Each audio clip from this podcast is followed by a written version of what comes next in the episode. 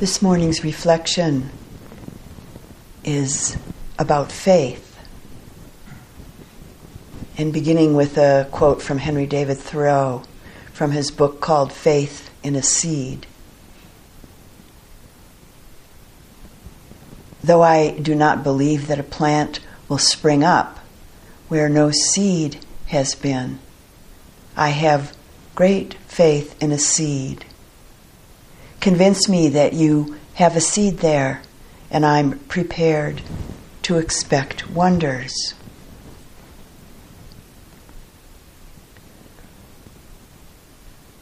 Recently, I received seeds from my favorite gardening catalog, and they've been sitting on the dining room table, waiting for the sustaining warmth of spring before I put them into the ground. I've been growing vegetables and flowers for many, many years. And still, every single year, a sense of awe and faith arises as I observe the tiny seeds in my hand and then very carefully put them into the ground. Awe in relationship to the mystery that these tiny dots do what they do. And faith, based in many years of experience, that at least most of these tiny little dots will eventually burst out of their tight little selves and grow into lettuce or beets, cucumbers, sunflowers, etc. So, I've been considering faith. What is it? Where does it come from? How does it work? What's its role in relationship to the teachings and the practices as taught by the Buddha?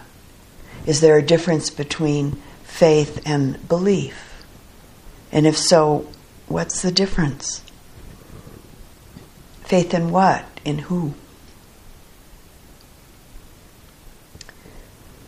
As I briefly mentioned in last evening's Dhamma talk, in the Buddha Dhamma, faith is a wholesome and beautiful mental factor that develops and blossoms through our practices of concentration, mindfulness, and metta. And it's the first of 5 spiritual powers that feed and strengthen our practice, the other 4 being effort energy, mindfulness, concentration, and wisdom. Faith, saddhā in Pali, controls doubt. It provides the element of inspiration and aspiration, steering the mind away from the quagmire of doubt.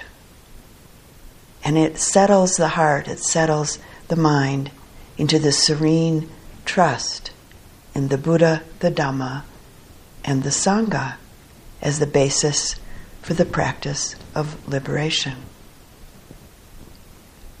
So, one aspect of faith is that it's a wholesome power, it's a strength.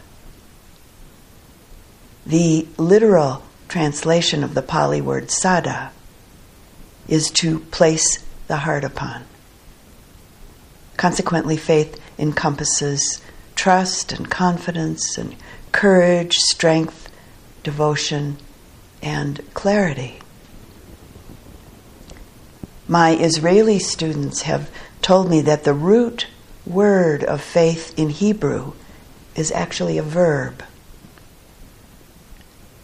They told me that it's not something that we have, but it's rather something that we do.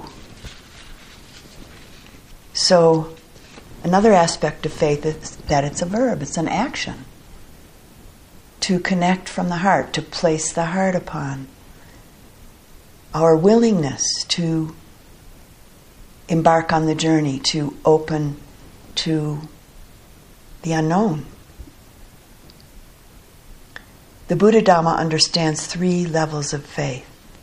The first being blind faith, which happens or can happen maybe when we encounter something or someone that deeply inspires us, and maybe we feel a degree of brightness and devotion and maybe love in relationship to that person. This type of faith, it is often based in some kind of a dependence in this someone or something outside of ourselves to make us feel good. Consequently, it's really not sustainable, and it may not be rooted in wisdom. The second level of faith is called verified faith, which is rooted in a confidence born of our own wise reflection, our discriminating wisdom, as we connect to and investigate our own direct experience. So, for example, we may have faith in the ultimate truth of anicca, impermanence. And not really because of what we've heard about it or read about it, but really the faith, the deepest faith, comes from our clear, our own, very own clear observation, our investigation, and our reflection, and the intuitive understanding that arises out of our focused, mindful attention to our experiences of our own body and mind and heart. The third level of faith is really a great power, and it's called unshakable faith. And it's rooted in verified faith. As we continue developing our meditation practice that evolves toward the blossoming of concentration and clear mindful awareness and understanding, insight, we begin to touch a kind of unfettered faith in the incredibly vast potential that's available through our practice. Unshakable faith is rooted in staying open and connected in the experiences of the moment, open to the truth beyond the realm of our often tightly clung to, conditioned, habituated ideas and opinions and beliefs and various interpretations and feelings.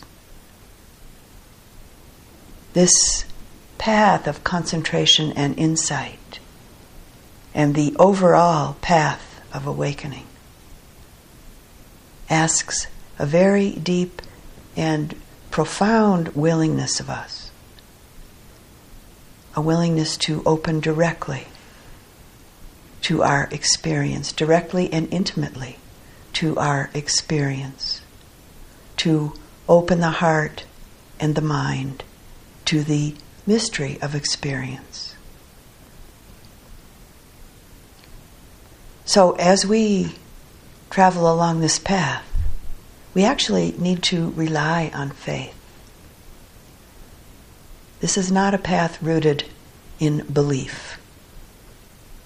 If we meet our experience with a set of beliefs, we're involved in a process then of perceiving and interpreting experience so that it conforms to our various learned, habituated patterns of thinking and our learned, habituated patterns of acting, which then leads us on to react these habituated ways of thinking and acting again and again.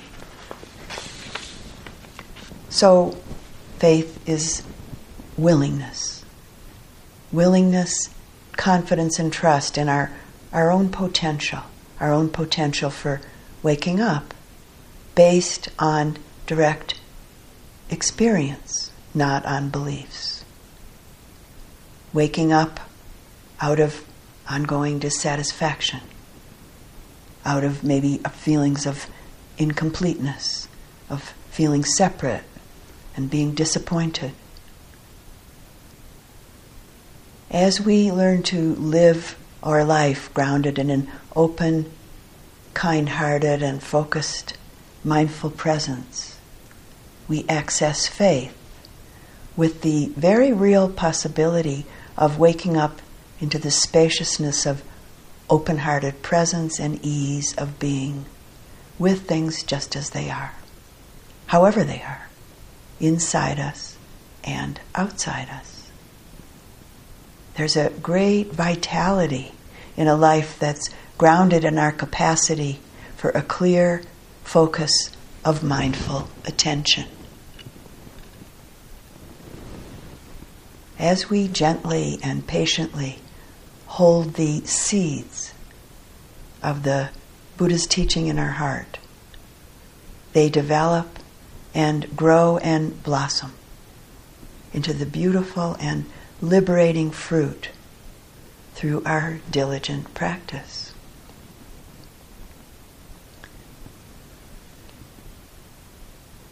And closing our reflection this morning with an excerpt from a book by Barry Lopez, the naturalist and author Barry Lopez, called Arctic Dreams.